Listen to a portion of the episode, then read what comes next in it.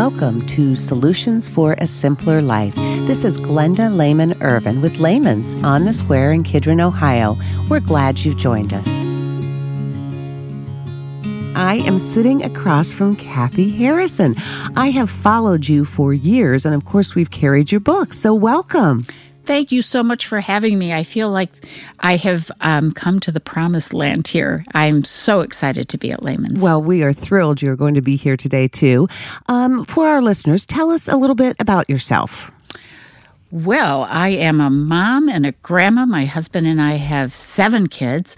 We have um, lived in a small homestead for 35 years, growing most of our own food on a fairly small amount of land, uh, and creating a community of like minded people who work together really, really well. It's, uh, it's been a great life. Oh, that's fantastic. Uh, tell me about the, the banner that you have on your wall.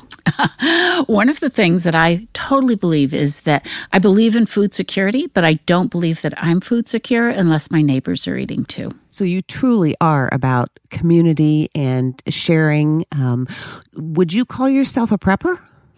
Hmm, that's an uncomfortable uh, name for me. But yes, I probably am. I am prepared for coming hard times. Uh, not necessarily the zombies coming, but I think a lot of other difficult things can happen. And I think it is wise. And one of the reasons I do that is because if I'm prepared, then community resources can go to people who are truly vulnerable. I think everybody has a responsibility to prepare as much as they can so that during catastrophes they are helpers. Does most of the, the preparing have to do with food? A lot of it has to do with food, but in all honesty, it has a lot more to do with skills and information. I think the most important thing you can have is a good library. There are lots of things that I've done three or four times. I don't do them all the time, but I want to know how to do them. I want my kids to know how to do them. So, um, having a book on how to make soap or at least a pamphlet, is a really important thing. Do I make all my soap? I actually used to, and I probably have a hundred bars of soap that I've made over the years. I would sell the ones that were beautiful, and the ones that were not beautiful went into the uh, storage box. I had a lot more that were not beautiful. Mm-hmm. Um, so I don't make soap very often anymore, but I know how. One of my favorite blogs that you wrote for us was called Why Bother? And that's what you talked about is the knowledge. And that's really important to us too, because we believe in educating people so that they can become self sufficient. We have classes on everything from raising bees to raising chickens to tapping trees for maple syrup. And typically they sell out. I, I think some of it may be generational. Like our grandmothers knew all of that, and maybe our mothers did. But to your point, if you're not learning it and teaching your children, how are they going to teach their children? And those skills become lost. Yeah, we can't afford to do that. The same is true for equipment. And one of the reasons I fell in love with the Lehman's catalog was because it offered the kinds of things that had durability. So, do I own a crock pot? Yes, I actually own an electric crock pot. super easy. But, you know, someday it'll break down, someday it won't work. What I do have that I love is my cast iron Dutch oven that will hold coals on the top and it's got feet and I can cook over a fire, in a fire. I just, I try to be resilient in that way which doesn't mean that I won't buy the electric gizmo that works really, really well, but I make sure that I have the one that works off grid too. Well, that makes perfect sense. Um, when we were walking through the store, I showed you um, our our branding wall where we talk about for a simpler life. Yes, and it's based on four pillars of providing people with a life that's satisfying.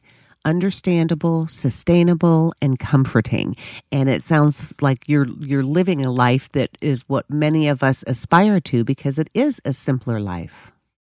It is. And I one of the things that people ask me a lot is, why do you do that? It's so much work.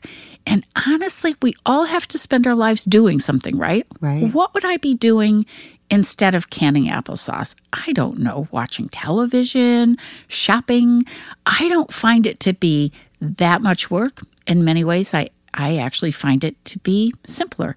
Um, if I go to the market and I buy a jar of applesauce, I'm thinking, Like, where did this come from? Agribiz, who am I supporting? Uh, how is the fruit raised? I have to think about all of those pieces. It's actually easier for me to have my own apple trees in the backyard, to pick my apples and to sauce my apples and can the sauce. And the next thing you know, I've I've spent a couple of days, but I have 50 jars of organically raised applesauce that I know didn't hurt the environment, that I know kept money locally. Even if I have to buy apples, I'll buy them from a local orchard. I, I don't find it hard. I find it simpler.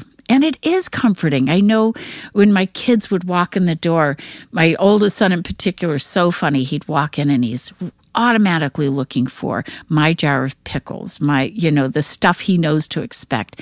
And it feels like home. My daughter, Angie, when she comes home for a visit, just throws open the cabinet doors and she said it just always feels so good to look at your pantry. Oh, that's fantastic. Lovely. Um, your latest book is called Prepping 101, mm-hmm. which we carry, and we were very pleased to have a nice mention in that book. Um, can you give us a high level overview what someone could expect to learn if they purchase that book? So, this was a book of projects. I think, just in case, my first book on on family preparedness was a bigger overview, but this was projects and it's 70 steps or 40 steps you can take right now to be more prepared. Um, a lot of things you can make from things around the house, a lot of things you can purchase. Again, Lehman's was was mentioned a lot in there, but steps you can take right now so that if you wake up tomorrow morning and hmm, you flip that switch and the lights don't come on, you don't have to panic. You don't need to be scared. You're ready for that. You right. can manage. So it's a book of doing. It's a book of doing. And you don't have to do things sequentially. You can, you know, bounce around and say, oh, right now I'm really giving some thought to water. I'm really giving some thought to sanitation. Let me check out that chapter and see what are some of the things. Can I make a composting toilet? You actually can. It's not that hard. Um, as long as you have some basic things around that are inexpensive, easy to get. So, yeah, I, I find it kind of a fun book, and it's not targeted just to men or just to women or just to country people or just to city people. Anybody can make good use of it. Well, that is fantastic. Kathy, thank you again for being a guest on our podcast and for visiting us here at Lehman's in Kidron. And thank you for having me. This is Glenda Lehman Irvin with Lehman's, where we stand for a simpler life. Thanks for listening. For more, visit lehmans.com.